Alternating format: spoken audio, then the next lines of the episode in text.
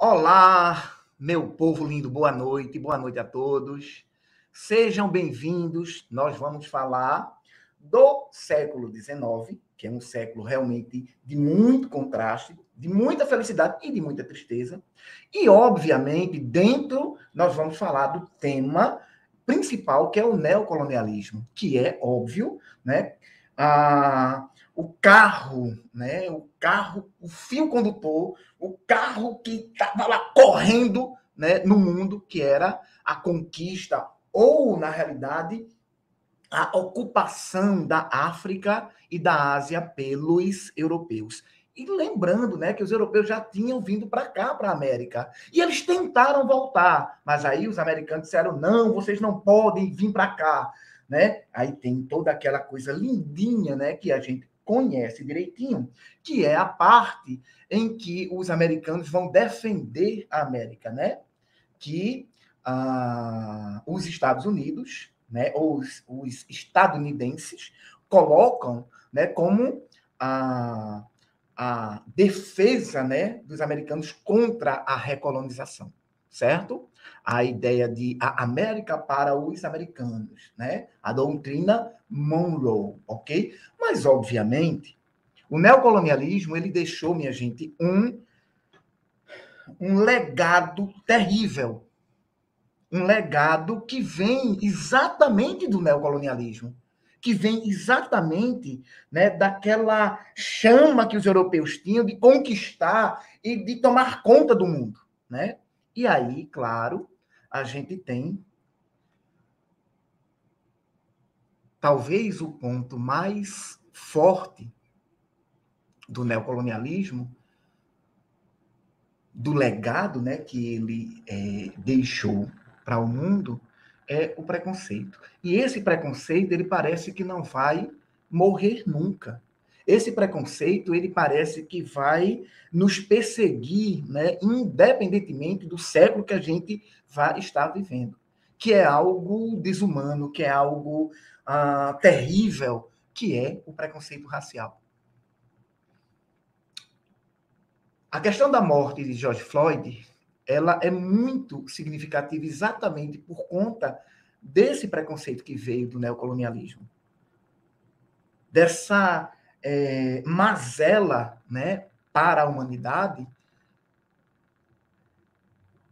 que coloca né, um homem superior ao outro pela cor, né, pela postura, e na realidade não existe um homem melhor do que outro. Não existe uma raça melhor do que outra. Não existem raças. Só existe a raça humana. E, obviamente, não é? A morte de George Floyd acendeu um pavio não apenas nos Estados Unidos, onde a morte aconteceu, mas no mundo todo, contra o preconceito, contra a discriminação que é terrível em relação ao ser humano. Então, partindo, né, dessa morte de George Floyd, nós vamos fazer esse contraste. E aí, vejam, para falar, né, para engrandecer aqui as nossas colocações, eu vou convidar um cara que é maravilhoso, um cara que é muito amigo, um cara que é um conhecedor extremo da história, tá certo? E além de tudo, ainda é bonito pra caramba, sabe? Tanto é que o nosso querido amigo Ítalo chama ele de Delicinha, né? Minha gente, com vocês, professor Ricardo Gomes. Boa noite, Ricardo. Seja bem-vindo. Vamos falar de neocolonialismo, né? Vamos entender o neocolonialismo à luz, né, dos tempos atuais. Boa noite, Vicente. É, vamos dar um desconto nos exageros que você falou aí sobre mim, mas mesmo assim, obrigado, tá? A gente se conhece desde 2015, né? 2015. É, já tem um tempinho legal nisso aí, né? Mas assim, antes da gente começar a falar do assunto propriamente dito, né? Boa noite aí a galera toda, pessoal no chat aí, dando um alô, boa noite a todo mundo. E antes da gente adentrar o, o assunto, né? Gasolina tá cara, não tá, Vicente? Tá cara, Ricardo, tá muito cara. E eu soube, né, que você está usando aí a criatividade para fugir a isso, né? É verdade que você está adotando, a partir de hoje, um novo meio de transporte, é isso? Tô, Ricardo. Eu resolvi não gastar com gasolina enquanto eu estiver em Recife. Eu, eu, trabalho no colégio aqui, aqui perto de mim, que é, é o Colégio Motivo, e resolvi comprar um patinete. Patinete elétrico. Apesar da, gasolina tá, a luz está cara também, a energia está cara também, né? Mas eu acho que gasta menos do que gasolina. Corajoso, então, meu carro, aí, tá... só vou pegar meu carro agora na na sexta-feira para ir para Limoeiro. Então, aqui dentro eu vou andar de patinete. Já provei Já os treinos? Já, ó, aqui, os treinos, aqui tá, aqui, ó. Aqui, ó. Isso aqui é o treino de hoje, minha gente. Dizer, professor, o senhor já andou de patinete? Andei hoje. Pela primeira vez foi. Foi para onde? Para Avenida Boa Viagem. Professor, o senhor é doido? É, mas eu tinha que aprender, né?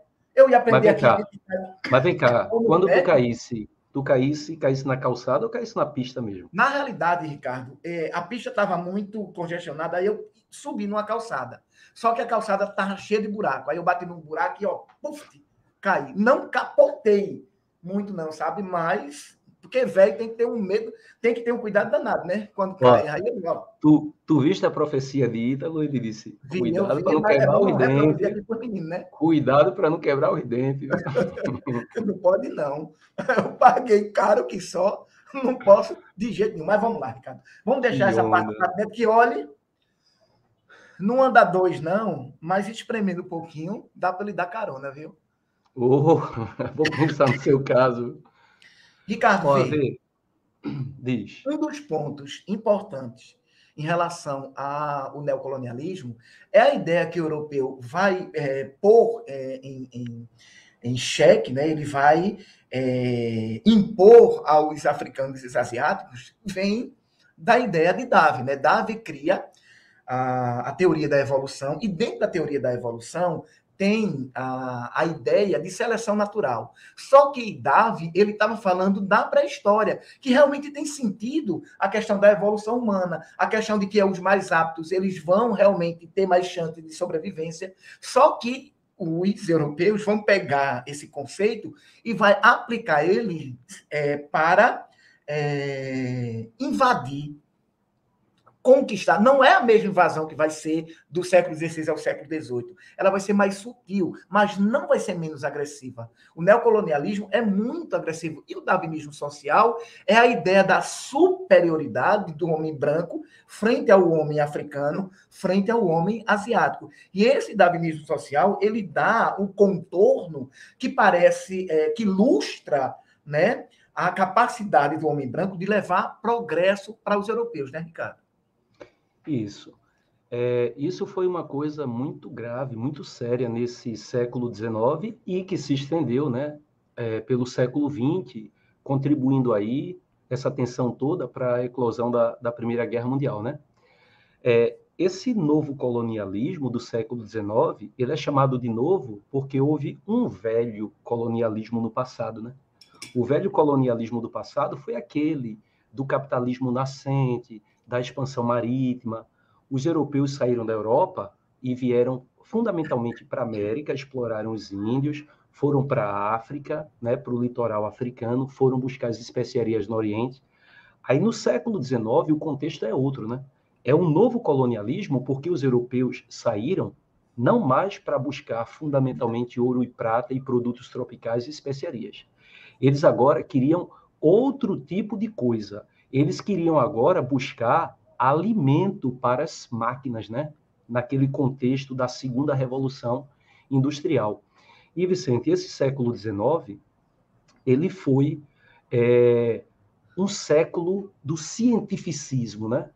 Então, imagina o, o século em que o darwinismo puxou o tapete da humanidade, né? Imagina, imagina, muita gente até então era crente que Deus criou o homem, não que Darwin vá dizer que não foi isso, mas quando Darwin falou da possibilidade da evolução da espécie, então muita gente começou a questionar: e Deus está onde nisso? Então imagina o que a quebra de paradigma que foi, né? Foi o século é, também do positivismo de Augusto Conte, né? Augusto Conte dizia assim que o intelecto humano né, passou por três estados ao longo de toda a existência humana. O estado teológico, aquela fase em que o ser humano não entendia as forças da natureza e atribuía poderes extraordinários às forças da natureza, é a época do mito, né? Teve o estado metafísico, quando o homem já questiona seus próprios mitos, é, suas próprias crenças, mas ainda é um estado muito contemplativo, não é prático, né? E no século XIX, o positivismo disse: é, chegamos ao estado positivo, é o estado da ciência, da técnica. Então, o positivismo, grosso modo, queria matematizar tudo, inclusive o comportamento humano, né? E também nesse século XIX havia aquela ideia de evolucionismo, né? em que se dizia que primeiro você vive o período da selvageria. Você é um selvagem, como os animais são na natureza. Depois você se livra um pouco mais das forças da natureza. Então você entra no, na fase da barbárie. E depois você chega à civilização. Aí, Vicente, os europeus se consideravam nesse último estágio, né? No estágio da civilização. E aí eles começavam a medir todas as outras é, sociedades humanas é, pelo que eles conseguiram. Então, eles pensavam assim: ó, aqui na África, esses caras, a gente veio buscar petróleo aqui, veio buscar minério. Eles nem sabem o que, o que tem, o que existe debaixo dos pés deles. E nós sabemos o valor que isso tem, nós temos tecnologia para buscar, então nós somos superiores, nós brancos ocidentais são, somos superiores. Então é natural que nós possamos dominar aqueles povos que não conseguiram chegar a esse nível de civilização que chegamos. Então, na cabeça do europeu, né, quem não tivesse atingido aquele grau de cientificismo, aquele grau tecnológico, era automaticamente inferior, né? E é justamente isso aí que vai ser o darwinismo social. Aí, Vicente, eu estava lendo outro dia, tem um, um, autor que diz assim: não deveria ser chamado darwinismo social, deveria ser chamado expansionismo social, né? Porque um, um grande ícone ligado a essa ideia de, de darwinismo social foi Herbert Spencer. Aí, quando a gente fala darwinismo social, muita gente pensa que foi Darwin que criou essa hierarquização da, da humanidade, estabelecendo que alguns seres humanos são superiores a outros. Mas não foi Darwin. Na verdade, é chamado de darwinismo social porque princípios da biologia foram aplicados a uma análise da sociedade, a uma análise sociológica, né? E aí, pela ideia de darwinismo social, como a gente vê aí, né, no, no, no slide, o fardo. O europeu se colocou né, como tendo uma missão a cumprir. Ô, Vicente, quando a gente está assim com algum problema, quando a gente tem problemas para resolver, a gente até se questiona assim: ah, meu Deus, essa é a cruz que eu carrego, o, o fardo que eu carrego é muito pesado, né? Então, o que é fardo? Fardo é peso, é um peso que você carrega. Aí vê o que o europeu disse. O europeu disse: puxa, vê que sacrifício nós brancos ocidentais estamos fazendo. Estamos deixando a vida boa, tranquila aqui na Europa, né? vivemos na civilização, mas vale a pena se sacrificar. Vamos lá para a África, vamos ensinar aqueles povos selvagens, bárbaros, meio crianças, meio demônio, né? Vamos ensiná-los a viver na civilização. Então, vê, além de massacrar os africanos, além de extorquir a riqueza dos africanos e de outros povos também pela Ásia, né? Eles é, tentavam mascarar essa ação deles, né, colocando essa justificativa de que o sacrificado era o branco europeu da raça superior, entre aspas, né, que estaria fazendo essa bondade, né? Então, o europeu mascaradamente se deu uma missão, que é a missão civila, é, salvadora, uma missão de civilizar aquele indivíduo que, na visão do europeu, era bárbaro era selvagem. Então, realmente, muito trágico, Vicente, essa situação no século XIX, né? É, tem uma frase de Kipling, né, que ele fala exatamente isso, né, Ricardo? Que o, o europeu ele é, vai ser cativo né, do, do seu conquistado. É como se, de repente, o europeu saísse para a Índia, certo? E lá fosse servir aos indianos. E a gente sabe que, na realidade, essa é uma frase é, que demonstra né, a capacidade do europeu de dialogar com as suas ideias e, ao mesmo tempo, colocar colocar-se né, como o salvador. O europeu ele nunca foi o bárbaro, ele nunca foi o selvagem, ele na realidade era o civilizado, né? Ele era aquele que estava levando né, a, a, a civilização, o progresso. E eu costumo dizer que a gente pode ver o progresso da África a olho nu. O que restou, obviamente, a gente não pode dizer que a África não teve problemas, porque a África tem problemas até hoje. Problemas estruturais, problemas climáticos, mas a, a, o neocolonialismo acelerou muito isso. E hoje a gente vê o que a África tem, não é, Ricardo? É, Vicente, e já que tu tocou nesse ponto, eu, eu queria compartilhar também aqui, porque assim, é, qual é o ponto de vista mais comum? Depois eu queria até, quando o próximo convidado, convidada vier, né, Vicente? Eu queria é. até saber a posição da nossa convidada a respeito do que eu vou dizer agora é, mais tarde. Ô, é Ricardo, é assim. Oi. Você já está jogando charme, cara. Nem bem ela chegou, você já está jogando charme. Vicente, cena de ciúme aqui, não, né, Vicente? Certo, tá tudo certo. Na intimidade, entre nós três, tudo bem. Agora aqui, não. Uhum. Ô, Vicente, vê bem. É o seguinte. Porque, assim, é, como é que está a África hoje? Quando você analisa a situação é, interna de vários países africanos, você tem uma situação de muita miséria, de guerra civil, né? E, e assim, é, é comum a gente interpretar essa situação da África hoje como sendo uma herança maldita deixada por esses colonizadores ocidentais, né? Mas, assim, existe uma outra visão que muita gente não, não gosta dessa visão e até discorda, que é a seguinte, tá? Olha, você não pode botar toda a responsabilidade, você não pode botar toda a culpa de, de muitos países africanos viverem certas guerras civis e certos problemas né, no fato do colonizador ter ido para lá. Porque você tem que entender também o seguinte: quando o colonizador saiu, o país foi entregue a uma elite local que reproduziu todo o processo exploratório né, do colonizador de fora, do, da elite de fora. Então, assim, saiu uma elite dominante é, de fora e ficou uma elite interna, tá? E o povo, de um modo geral, em, em várias situações, não estou dizendo que é todo o contexto africano, mas, assim, grande parte da população de vários países sofre miséria por conta de um grupo que herdou o comando, que herdou o poder dos colonizadores. Então, você tem segundo é, alguns autores, parte da responsabilidade da miséria de muitos países africanos, né, é, como sendo essa herança maldita do colonizador, mas você tem também uma situação de corrupção, uma situação de intolerância, uma situação de exploração de grupos né, que ganham muito com a saída do colonizador, entendeu?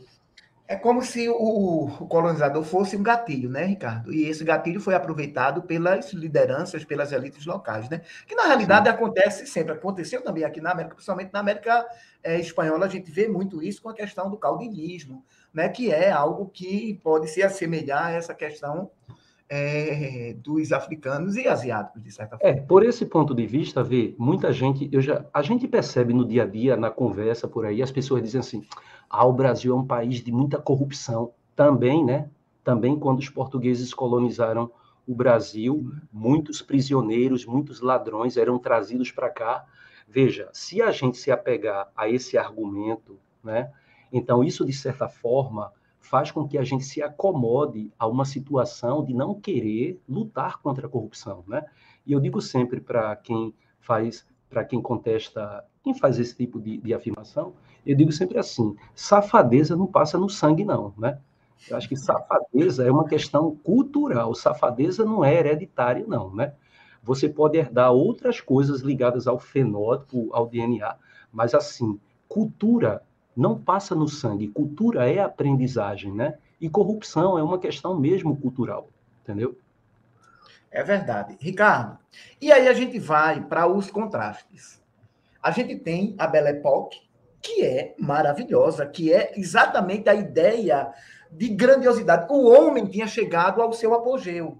A humanidade tinha criado é, um, um mundo praticamente perfeito. E aí tem também a questão da própria burguesia, que o pensamento burguês vai se sobrepor, não é? A questão do liberalismo, a questão, é, Ricardo, da, a, da hierarquia do ferro. E aí eu gosto muito de falar, quando eu falo da questão né, da, da arquitetura do ferro, óbvio, da Torre Eiffel, né, que é um, talvez o maior símbolo desse momento, e a Belle Époque, que escondia ah, os problemas que a Europa tinha internamente, que era a luta colonial, a questão ah, de, uma, de uma guerra que já se avistava no horizonte, apesar de que existia um tapete verdinho né, das descobertas científicas, da grandiosidade da segunda revolução industrial, da questão própria, né, que a gente já tocou de Darwin, que pôs, na realidade, uma, uma discussão que é muito salutar, querendo ou não,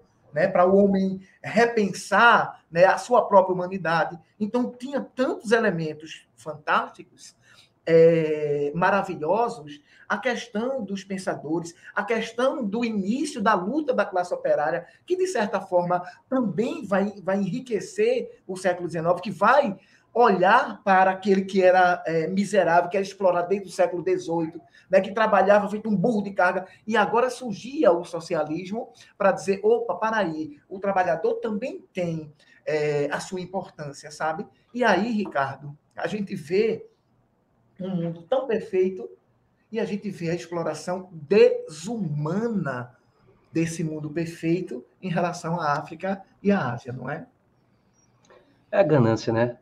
Porque, vê, como você citou aí essa bela época, essa bela época, ela foi belíssima para a burguesia, né? Porque, imagina, a burguesia surgiu lá no finalzinho da Idade Média, passou séculos, né? É, lutando para ter poder, enriqueceu. No século XVIII, com a Revolução Francesa, foi que conseguiu ascender ao poder, né? Com a Declaração de Direitos do Homem e do Cidadão, ela legitima documentalmente os preceitos liberais burgueses, né? E aí acontece a Revolução Industrial, a, a burguesia é dona do mundo, né? Entre aspas. Então, ela estava curtindo, ela estava colhendo tudo que ela fez nesse século XIX. Por isso a bela época, né? É, Paris, a cidade luz, o centro cultural do mundo ocidental e, por que não, referência oriental também, né? Interessante que você botou essa Torre Eiffel, ver que essa torre foi feita somente para uma exposição, né? E a galera dizia, que coisa feia, que entulho de ferro, vamos demolir isso. Depois ela passou a ser usada como antena, e hoje o que seria Paris sem a Torre Eiffel, né? Então é o símbolo, é, é uma marca da França, né? Aí vê, é, a prosperidade foi tanta, Vicente, e, e assim, é, a ganância foi tão grande, né?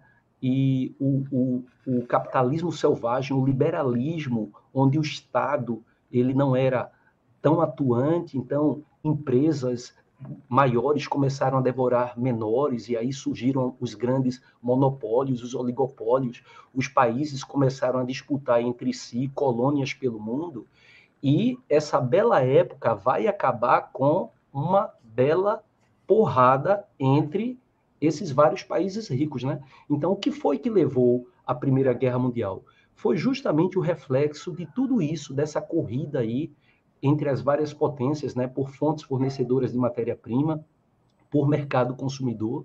Então, no bojo de tudo isso que aconteceu é, ao longo do século XIX, isso vai redundar no começo do século XX na Primeira Guerra Mundial. Então, se o século XIX foi o século do otimismo, na crença no poder da ciência, da matemática, da tecnologia, da, da fábrica, da máquina para resolver os problemas, o século XX foi decepção total, né?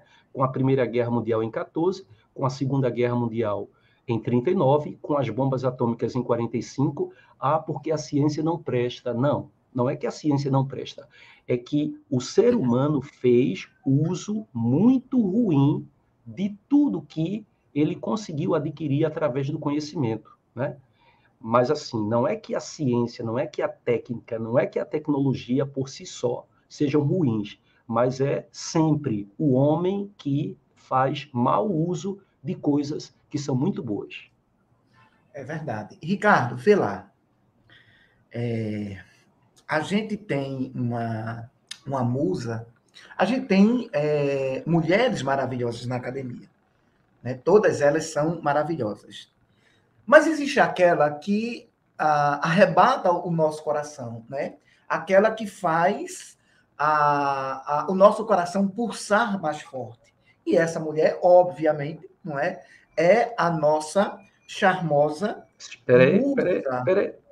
Oi? Ah, já, já vai dizer o nome dela? Já vai apresentar? Não, não, eu espero. Ah, tá.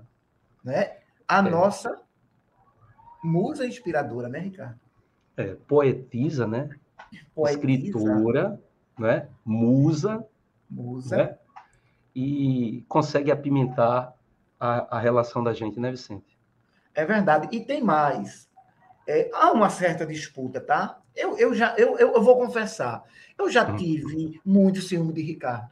Eu já fiquei encabrunhado ali, né, no cantinho lá da academia, por conta de quando eu via aquela paixão aflorando, eu dizia, porra, e eu? E eu? Quantas e quantas vezes eu já cobrei dela um amor igual, mas, infelizmente, o coração de Suassuna, apesar de eu... ser tão grande, não é? Boa parte dele pertence a uma pessoa só. Oi, Ricardinho. Vicente, é, dá para todo mundo, Vicente. Dá para todo mundo. Não fique, não fique com demais, esse né? sentimento, não. É, é verdade. Ah, vamos lá. Boa Valeu noite. Aí. Boa noite, meus queridos.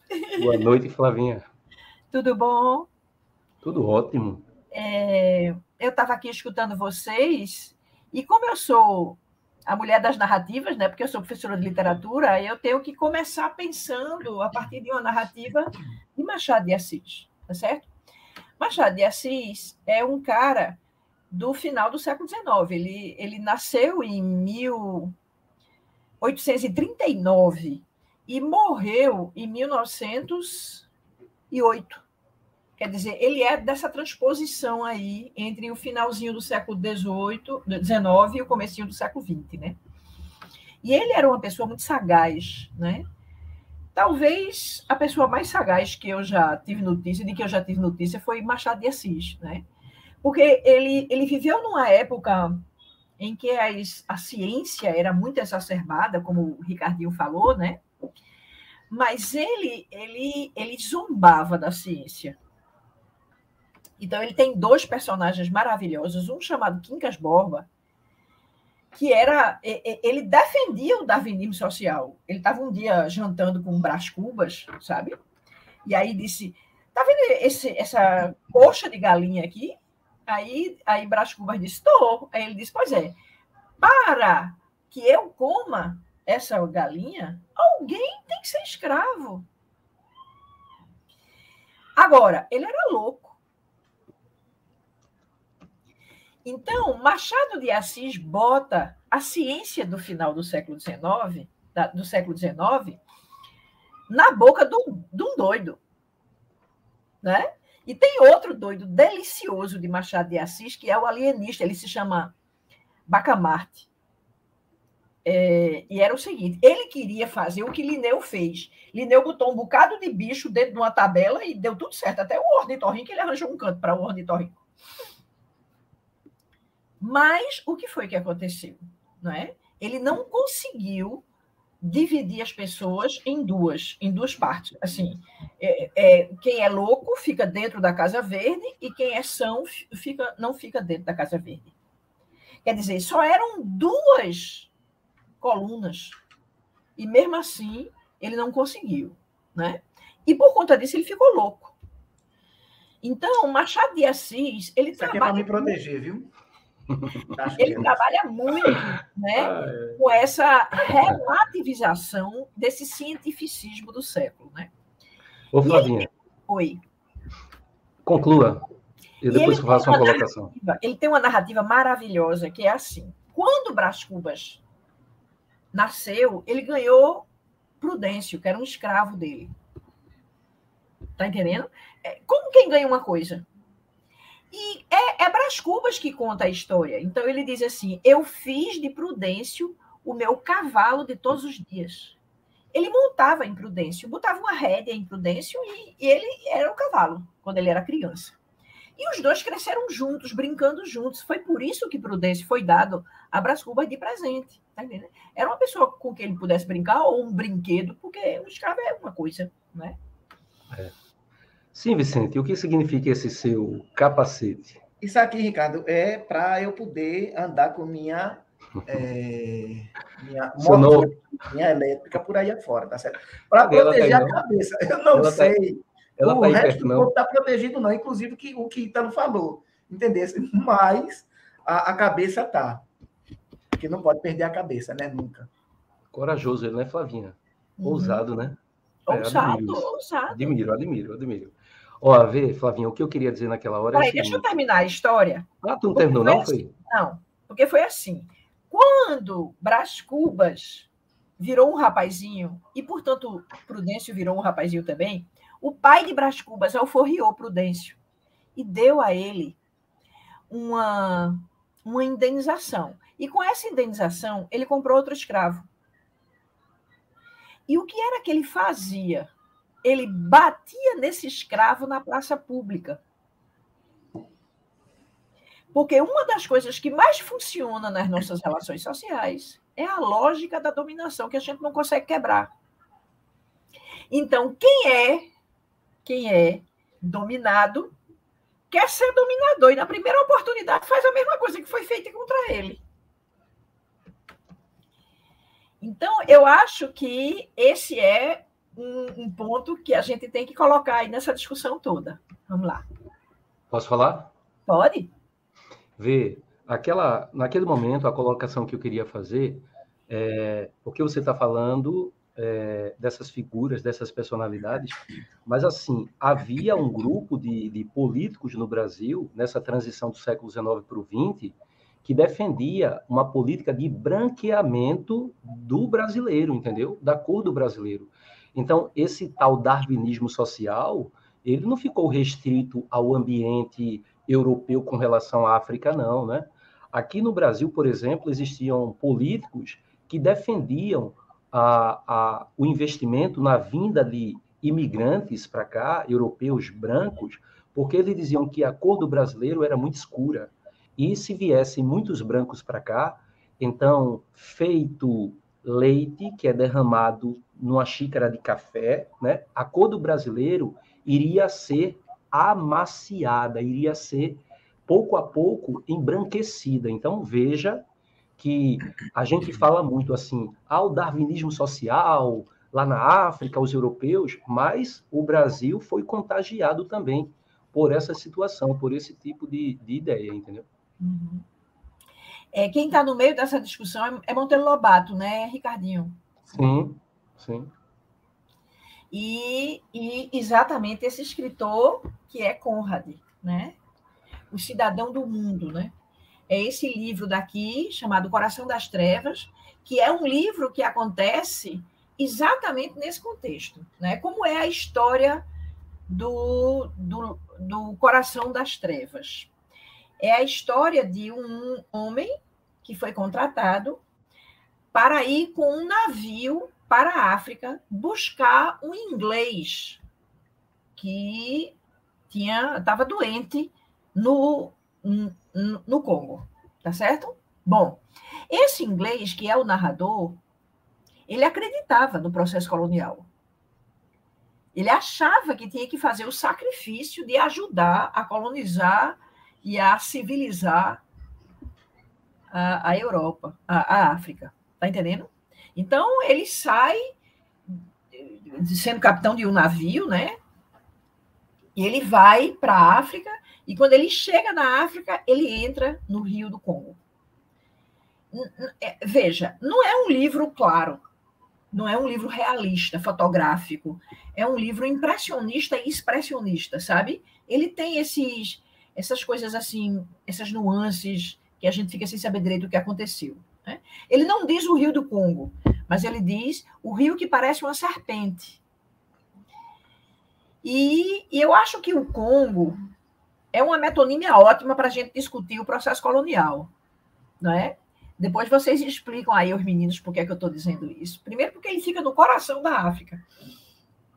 E ele era enorme no século XIX e ele pertencia a uma pessoa só, que era ao rei Leopoldo. Veja, é, é, é uma coisa estapafúrdia, né? É, é, a maior, é a maior propriedade privada daquele momento, né? Que alguém poderia ter. Como é que o rei da Bélgica é dono?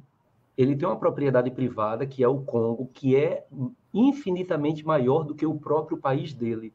E, e assim, a colonização do Congo, ela foi escandalosa, né? Uhum. Porque existiram muitas denúncias, por exemplo, é, do tipo de violência que era praticada, né? Porque lá no Congo, os belgas eles exploravam minérios e borracha, por exemplo, e, por exemplo, quando o, os congoleses não conseguiam atingir a meta na exploração da borracha, por exemplo, havia a situação deles terem um dedo mutilado, depois a mão mutilada, depois um pé mutilado, até morrer. Né? Então, assim, houve, inclusive naquela época, muita denúncia de, dessa extrema violência. Né? Aí, no começo do século XX, o Estado belga é, tira a propriedade de Leopoldo. Né? Então, o, o, o Congo belga agora né, passa a ser propriedade do Estado belga uhum. e não mais uma propriedade privada. Né? Aí o livro é uma metáfora, sabe? Ele entra nesse rio e aí começa a metáfora, né? A metáfora é, na hora que ele vai começando a compreender o processo, a entrar no problema, ele começa a ver na margem, aí tem um bocado de metáfora, né? É o, o sofrimento do povo africano. Veja, eles falam, é, em Coração das Trevas, ele, eles falam da exploração de marfim. A que presa do leão. muito comum, né, Ricardo? Era, era, muito comum a questão da, da exploração do marfim, porque era muito valioso, né? Era muito valioso. Então, a, a exploração foi comum, não apenas no Congo, mas na África como um todo, né? Uhum. E aí, é, aí ele vai entrando, né? E ele vai vendo, né? As pessoas escravizadas, morrendo de tanto trabalhar, é, veja, comendo uma comida estranha, as pessoas né? Então, elas eram, elas eram trazidas para esses postos de comércio e elas eram maltratadas demais. E ele começa a ver isso. Né? Então, o personagem ele passa de um inglês típico cego a uma pessoa que compreende o absurdo daquilo. E como foi que ele fez isso do ponto de vista literário? Né? Ele o tempo todo faz comparações dos africanos com animais, porque veja, é uma tática do, do expressionismo. É uma tática do expressionismo. Tá entendendo? Por exemplo, foi usada foi usada essa tática no livro Vidas Secas de Graciliano Ramos. Ele Lavinha, tô com, tô com o dedo levantado, viu? Tá certo. Ele humaniza o cachorro e desumaniza as pessoas. Veja, é, é uma técnica perigosíssima que fica no fio da navalha entre o preconceito e a denúncia, né? foi usada no Curtiço, de Luiz Azevedo, foi usado no Vidas Secas, de Graciliano Ramos, foi usado no São Bernardo, de Graciliano Ramos. Né? E aí, ele, ele, ele o tempo todo compara os africanos, porque veja qual é a ideia do expressionismo: é mostrar a desumanização do homem pela guerra no caso do expressionismo mais raiz, é pela guerra. Né? E aí, esse livro, que é de um inglês a favor dos africanos, aí pegou fogo. Tá entendendo? Porque tem um escritor nigeriano chamado Achebe, não é que que levantou uma polêmica e que cancelou, nas palavras de hoje, ele cancelou é, Conrad, Está entendendo? E aí existe até hoje uma discussão na África sobre se quem é que tinha razão, Chinua Achebe ou Conrad. Está entendendo? Porque ele meio que descontextualizou, descontextualizou as frases, sabe? Sobre o que você está dizendo, veja, sobre o que você está dizendo. É, existem críticos de, de, dessa situação que você está falando que dizem assim, que Conrad ele foi taxado de ser racista e ele é muito criticado porque ter cham... por ter chamado o africano de selvagem. Mas há quem defenda o seguinte: veja, não é Conrad quem fala, é o narrador, é o personagem. Aí tem, tem crítico que diz, mas não é um livro autobiográfico, não. Veja, é, não é redundância, não, você dizer que o personagem fala uma coisa. É, é preciso explicar que, que é redundante. Se o personagem fala, é, é o escritor que fala. Mas aí. Não é só a, isso. Mas aí os críticos dizem assim: veja, é, Conrad, qual é o mérito, um dos méritos dessa obra? É porque ele foi da época, né, Flavinha? Ele viveu na época. E aí se diz que um dos méritos dessa obra é que ele era um homem daquele tempo e ele enxergou o neocolonialismo com os olhos de hoje, com os nossos olhos. Então, assim, é por isso que você está discutindo numa live, né, hoje, é, 19 de 10 de 2021, a situação de um cara que viveu lá no século XIX. Então, ele via aquele momento como sendo um homem à frente do seu tempo. E, e, e o que é que tu dizes disso aí? Era a personagem dele que era racista ou se a personagem dele era racista, automaticamente o escritor é que é racista e usava a sua personagem para dizer o que pensava. Tem como separar isso, você como escritora que é?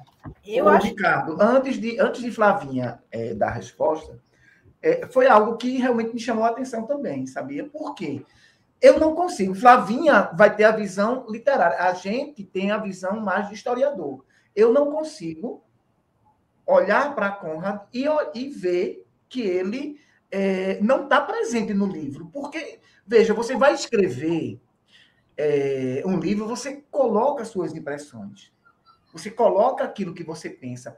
Eu, pelo menos, talvez a minha visão não seja tão apurada da forma literária como a de Flávia. Entendeu? Mas eu não consigo olhar para Conrad e não sentir nele um preconceituoso. Flavinha. Veja, primeiro a gente vai ter que notar que existem dois narradores nesse livro.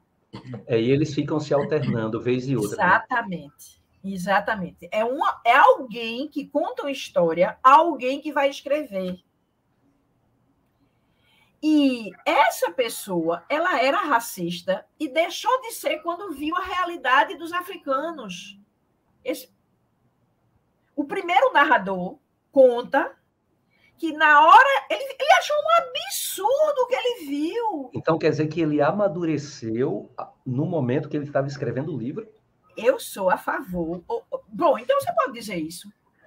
Mas eu sou a favor dessa segunda coisa que você colocou aí. Ele é um cara que foi no Congo. Porque ele é uma pessoa esquisitíssima, né? Veja, ele nasceu num lugar. Eu já vi que ele nasceu na Ucrânia, não sei.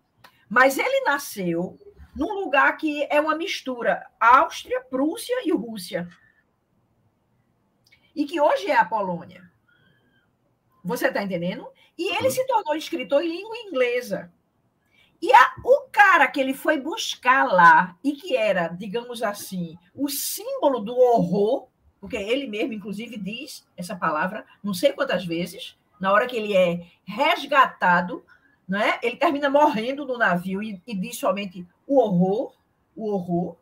É, são as duas únicas palavras que ele diz e morre. É, é, ele tinha uma casa cercada de caveira. É, ele, ele, ele perdeu as estribeiras, ele ficou doido, perdeu o senso crítico, perdeu tudo, ele ficou louco, esse cara. E, e tinha sido esse cara que o narrador vai buscar. Esse cara ele tinha a mãe francesa, a mãe, a mãe era francesa, é, é, vê como ele diz. Vê como ele diz, eu acho isso lindo. O Kurtz, que é exatamente esse cara que enlouqueceu, né? O espectro do Kurtz, aquele iniciado fantasma proveniente do fundo de lugar nenhum, honrou-me com sua surpreendente confidência antes de desaparecer completamente. A mãe era meio inglesa, o pai meio francês. A Europa inteira contribuíra para a fabricação de Kurtz. E pouco a pouco aprendi que, muito apropriadamente, a Sociedade Internacional para a Supressão dos Costumes Bárbaros o incumbira da elaboração de um relatório que lhe serviria de guia no futuro. E ele, de fato, escreveu. Eu vi, eu li. Era eloquente, vibrava de eloquência, mas passional demais, eu acho. Então, ele questiona a metodologia, a ideia do colonialismo, sendo um cara que foi no Congo e que era inglês naturalizado. Então, na verdade, é uma viagem é, da, do pensamento europeu para a consideração dos povos africanos. A viagem é essa, não é?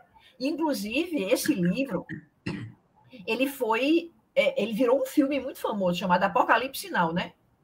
É, tem até aí o slide, né, Vicente, lá tem, na frente, tem, né? Sim. É, no final é? esse, esse livro ele serviu de base para esse filme, que é o seguinte: é pegar essa mesma ideia e colocar lá na Guerra do Vietnã. É uma que pessoa pode, que defende a Guerra do Vietnã e que, na hora que entra na realidade do Vietnã, descobre que os Estados Unidos estão fazendo horrores dentro da, da do Vietnã. Então, esse filme foi inspirado no livro de Conrad. Foi. Muito embora. Que é um filme impressionante, né? É um dos é, filmes que... sobre a Guerra do Vietnã mais assim, terríveis em termos de mostrar a uhum. violência é, praticada contra né, o, o vietnamita, que era. Um é baseado no outro, né? É, é, é, como se fosse uma releitura de outro contexto, né? Sim. Mas ainda por, em cima dessa palavra poder, né? Sim. É, porque a inspiração não é não é o cenário, não é o lugar, a inspiração é a ideia, né? Uhum. A inspiração é a ação humana, né, sobre o outro, né? É a imposição da sua verdade, é a imposição da sua cultura sobre o outro, né? E, e porque quando a gente fala de, de neocolonialismo, que é o tema que a gente está abordando hoje, a gente falou muito de África, mas o neocolonialismo não ficou restrito ao continente africano, não, né? A gente sabe que em 1900, cerca de 90% de todo o continente africano, né? Então era, era muita coisa, estavam nas mãos das grandes potências imperialistas.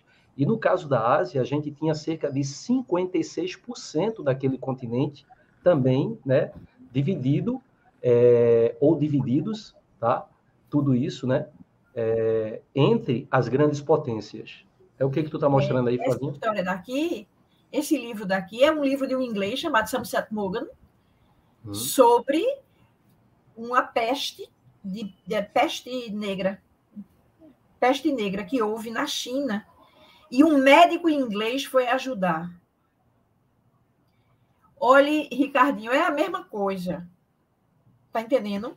Sim a, a, chegada do inglês como se ele conhecesse tudo. E aquele povo fosse ignorante. É lindo esse livro. É porque Flavinha. quando começou a peste, começou a epidemia, eu comecei a ler um bocado de livro sobre a peste, sabe? Aí eu li A Peste, de Camus, eu li esse, O Véu Pintado, eu li Amor dos Tempos do Cólera, e, e li Ensaio sobre a Cegueira, eu li quatro, assim, pá, na hora. E esse daqui é, tem esse, é na China, né? Quer dizer, é, são os ingleses é, donos da China no momento em que os chineses já estavam questionando o processo, né? Flavinha, Ricardo tocou na questão da, da do neocolonialismo na, na Ásia. E existem é, duas guerras praticamente é, em, em, sequência, que é a Guerra do Ópio, né, em relação à Inglaterra querer vender drogas a, a, aos chineses e eles não concordarem, e aí a, a China fecha os portos aos navios ingleses. E a Inglaterra faz uma guerra, né? E a explicação é: vocês não podem proibir o livre comércio. É uma coisa maluca, porque assim, para aí, mas o livre comércio de? De vender drogas na, na, na China era uma coisa terrível. E logo em seguida, você tem a Guerra dos Boxers, que é no finalzinho do século XIX, começo do século XX, né, onde eh, não apenas a Inglaterra, mas várias nações é, europeias, inclusive também vai ter a participação dos Estados Unidos, vai impor a cultura ocidental na China. Não apenas a cultura, né, mas também a questão religiosa é muito forte, né, Ricardo? Isso. E sabe uma coisa interessante? Quando eu era pirralhinho, né? Não faz muito tempo, uma coisa. É, é o velho aqui sou eu, né, Flavinha? Flavinha, é. Flavinha você está rindo da minha é, idade. Faz um menino. Eu só tenho 48 anos. Ó, é um bebê. É, ó, é obrigado. Bebê, né? É. Vê. Ô, Flavinha e Vicente, eu gostava muito de assistir Tarzan. Ah, eu, né? Tarzan. Maria, meu Deus! É de uma ideia, é de, uma ideia de Kipling, Kipling, esse que você falou. É Kipling, é, é o Fado do Menino. Escreveu. É, vê, vê, Tarzan era um filho de, um, de aristocratas ingleses, né? Uhum. E aí eles caem na, na mata e Tarzan fica sozinho. Então, um menino pirralhinho que vai crescer, vê, sendo criado por macacos. Mas ele era Tarzan, o líder dos macacos. É, é, o líder, tinha que ser, né? Porque ele é branco ocidental, né?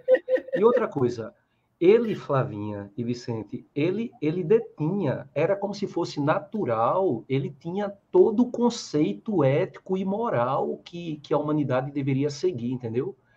E, e muitas vezes o africano é mostrado como vilão, como bandido, como canibal, como aquele cara que tem uma crença demoníaca, não é?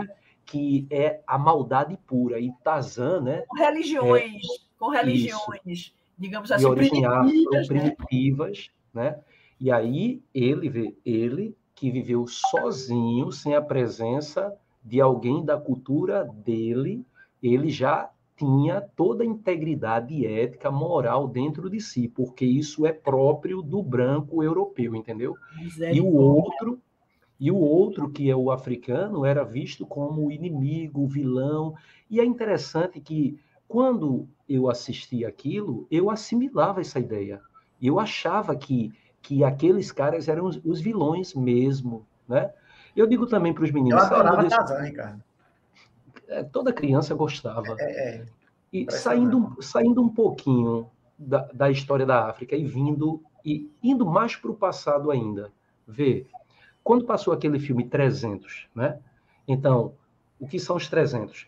É meio milhão de soldados persas invadindo a Grécia e 300 homens gregos, né, espartanos, defendendo o desfiladeiro das Termópilas. Como é que, que o cinema hollywoodiano mostra isso? Ele mostra os 300 como sendo é, homens bonitos, malhados, sarados, saudáveis, éticos, morais. E quem é do Oriente é mostrado como tá? degenerados, monstros, né? feiosos, perversos. gigantes, perversos, malvadões. Né? Então veja que, que o Ocidente, é, dependendo da época, sempre pintou, né? sempre desenhou o inimigo a ser combatido. Né? Então, você tem exatamente é, nesse cenário do século XIX isso muito patente, isso muito claro, né? Então, é, quem se opõe ao Ocidente, quem não permite, quem não deixa que o Ocidente possa desenvolver sua política como ele bem quer, então vai ser diminuído, vai ser mostrado como mal. E é interessante que como a gente assimila isso sem perceber, né? Então, Ricardo, só depois de muito tempo. O é Coração você... das Trevas tem uma, uma coisa que a gente tem que prestar atenção, que ele diz que é assim: é, quando a gente olha muito para um abismo, o abismo olha para a gente. Ele diz isso. Né? Ou seja, o processo de desumanização é, é, é, armadilhou o europeu também. Então, ele também foi desumanizado nesse processo. Tá entendendo? Então, é, é uma coisa assim, bitransitiva, tá entendendo? É, é de você humilhar tanto, explorar tanto, matar tanto, que você se torna um monstro. Aí fica uma, espiral de barbárie. Que você não consegue enxergar em você o monstro que aquele processo tornou você. Tá entendendo? É, é, é lindo isso do livro, não é? É, é, é, veja, quando ele volta para a Inglaterra, ele não reconhece mais a Inglaterra. Né? Ele, ele, ele vê em cada inglês um monstro. É como se ele tivesse se convertido, né? Parece que, que esse livro foi a conversão dele, né, Flavinha? É muito bonito esse livro, viu? É Ela bonito. colocou uma coisa aqui bem interessante, né? É interessante que Tarzan conseguiu se comunicar com os macacos Porém, os nativos daquela região não conseguiram esse feito. É porque ele era branco, ele era aristocrata, ele, ele na realidade, simbolizava o neocolonialismo, né? Uhum. E quantas e quantos, quantos e quantos filmes, Ricardo, eu torcia ardorosamente por Tarzan. Né? Porque eu sou um pouquinho mais velho que Ricardo. Ricardo deve estar com filme de 46, Ricardo, 44, 46. Né? Não. 48, 48. 48 aí eu tenho é. a 51. Então, veja, na realidade, há, há uma certa proximidade, né? Eu não vou, Flavinha, eu não vou falar de idade que não precisa, Flavinha, você é, é eterna, não precisa. Então, na realidade, eu pelo menos lembro das tardes que passava muitos filmes de Tarzan na sessão da tarde. Eu não sei se era a sessão da tarde, eu sei que era a tarde. Certo? Que era, que era fantástico. Né? Assim. Então, o, o, o neocolonialismo é isso, é toda essa gama de informações é fantástico a, a, a visão da literatura, Ricardo. Como, como completa a história, como flui né, nas veias do historiador. É, é fantástico. É, esse livro de Chinua Achebe, ele é muito interessante, que é o seguinte, ele se dá no momento em que, ao longo da vida de um personagem, os ingleses vão chegando.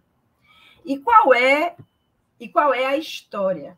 A história é o seguinte: na cultura africana da Nigéria, é, a cultura era Ibo, se escreve I-G-B-O, e todo mundo manda a gente pronunciar Ibo, mas é Igbo, né? A pronúncia, a, a escrita é Igbo. E na cultura Igbo era assim: quando nasciam gêmeos, eles eram, eles eram colocados na floresta para morrer.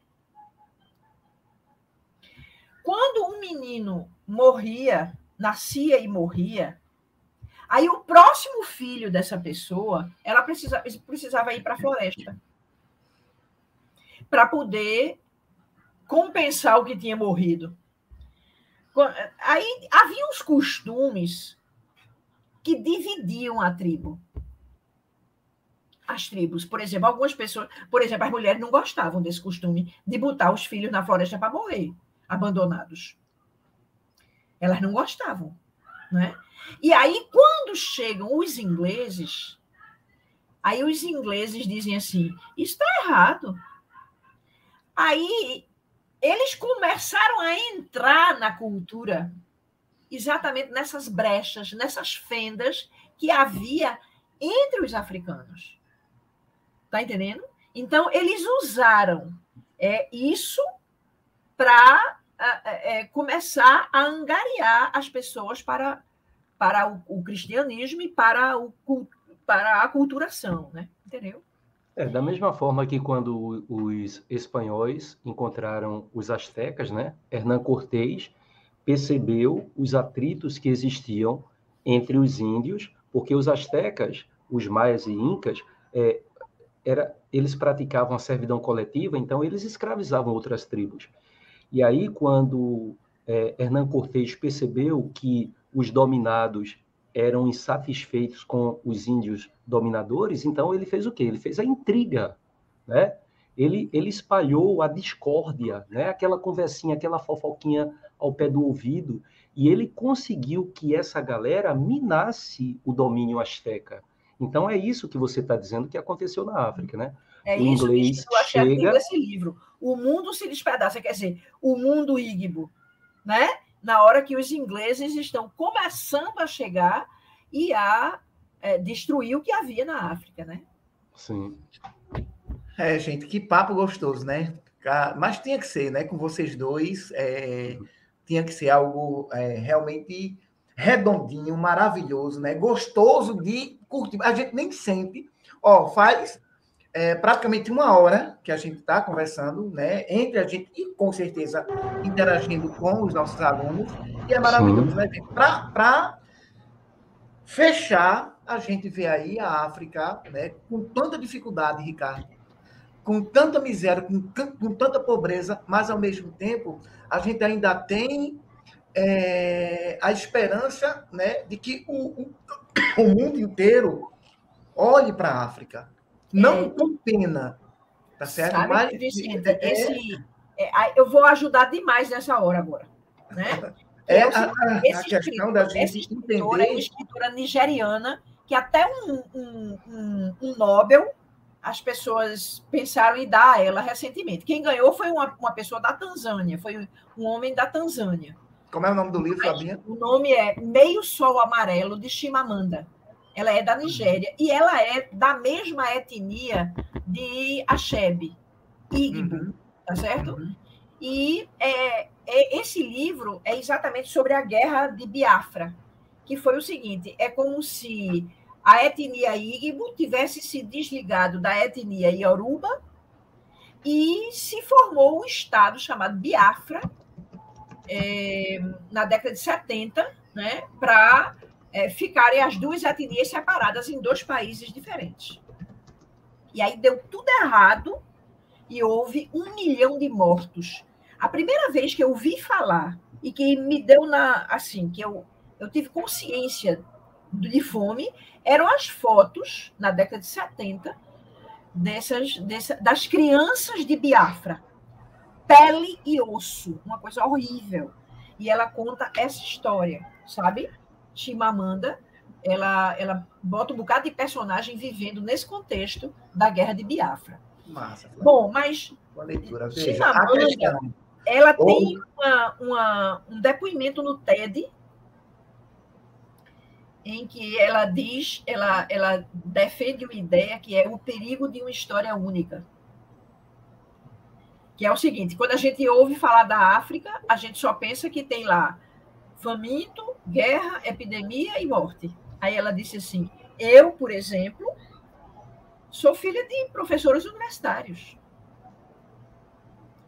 Então é importante que você faça um esforço para ler várias versões da mesma história. Porque, veja, é, para que haja, aí já é a, a, a frase de Shidu Achebe, um equilíbrio de histórias. É verdade, Flavinha. E, tá ao mesmo tempo, a gente fechar, não é, com, para mim, uma imagem que eu acho muito bonita, que é uma imagem que, na realidade, é, acalanta né, um sonho de um mundo melhor, de um mundo mais mais humano e principalmente sem preconceito, né? Que eu acho que na realidade o neocolonialismo ele é, pontua muito a questão do preconceito, né, minha gente? Eu acho que a, a, a, as ideias que a gente transmitiu e principalmente, né, a questão da moldura com a literatura é perfeito, né, Ricardo? Flavinha, você é maravilhosa. É, eu vou eu vou falar ainda somente uma coisa, meu Deus que é o seguinte: é, é a gente fazer um esforço, não é, para a gente ter acesso a várias a várias culturas. Eu estou fazendo um esforço, eu estou lendo um africano atrás do outro, né? exatamente para poder a gente ter a ideia de que a África tem uma história de 5 mil anos. Então, ela, ela não pode ser resumida à escravidão. E, e eu acho, Flavinha, eu acho assim, quando a gente diz África, então a gente a gente resume tudo, né? Numa palavrinha, e muita gente pensa que África é uma coisa só. África é um continente, tem vários países com uma diversidade muito grande de povos, de cultura, da mesma forma quando a gente diz os índios do Brasil, quando a gente diz os escravos africanos, é, todo mundo pensa, ou todo mundo não, mas muita gente pensa que quando a gente diz os escravos, todos eles falavam o mesmo dialeto, todos eles, quando a gente fala os índios do Brasil, que todos eles praticavam canibalismo, não, é uma diversidade muito grande. Então, eu acho que a, a, a diversidade e a problemática toda que envolve cada país africano, de certa forma, foi diminuído né? Por conta dessa insistência da gente de tentar fazer com que parecesse tudo homogêneo, né? África, Não, África. Bem, mas existem várias Áfricas. Né? muitos né? anos atrás, eu estava vendo uma palestra na internet de Eduardo Galeano, sabe? Uhum. E Eduardo Galeano disse que estava fazendo uma palestra junto com um escritor chamado Fernando Birri. Quando acabou a palestra, aí uma pessoa perguntou a ele assim: Tá certo, vocês falaram o tempo todo de utopia aí, e para que serve uma utopia? Ele disse que ficou apavorado. Mas Fernando Birri disse assim: uma utopia é uma coisa que a gente bota no horizonte. Quando a gente se aproxima dois passos, ela se afasta dois passos. Uhum. Quando a gente se aproxima dez passos, ela se afasta dez passos. É para isso que ela serve. É para levar você a algum lugar. caminhar. É, para levar você é? a algum lugar. Entende? Então, eu acho que essa história, é, é a compreensão da história única, né? É, é. Veja, é, é preciso que a gente leia africanos, é preciso que a gente leia orientais, é preciso que a gente se informe também a partir da ótica deles, para que a gente possa, não é? Porque veja, o homem é diverso e complexo. E essa sede de simplificação que a gente está vivendo é uma coisa horrível, desumanizadora. Flavinha, Flavinha. Eu quero convidar os alunos a, a essa percepção mais prismática da realidade. A todos nós, né, né, Flavinha? A todos nós, né? Flavinha, eu estou aprendendo aquela coisa que você fala do ouvido, viu? o que é? Que história é essa? Agora vai terminar com isso. Né? Ítalo é, falou que... isso. Ítalo é falou isso na ah, hora dele. Não, eu, sei, eu sei, eu sei, eu sei o que é. É, é, é proibido mesmo. Gente, olha, Ricardinho, muito obrigado. Muito, muito obrigado, muito obrigado. Flavinha, você é uma musa maravilhosa, tá certo? Gente, adorei, pessoal. Boa noite. Eu espero que vocês tenham aprendido tanto quanto a gente, porque a gente aprende junto, né? A gente troca muita informação, então isso é o que vale a pena na vida, são realmente essas trocas de informação.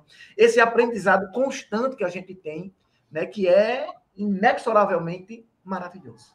Certo, Flavinha? Valeu. Ricardo. Beijo. Abraço, beijo, tchau todo mundo. Abraço, boa, gente, tchau, boa noite, academia. boa noite, academia.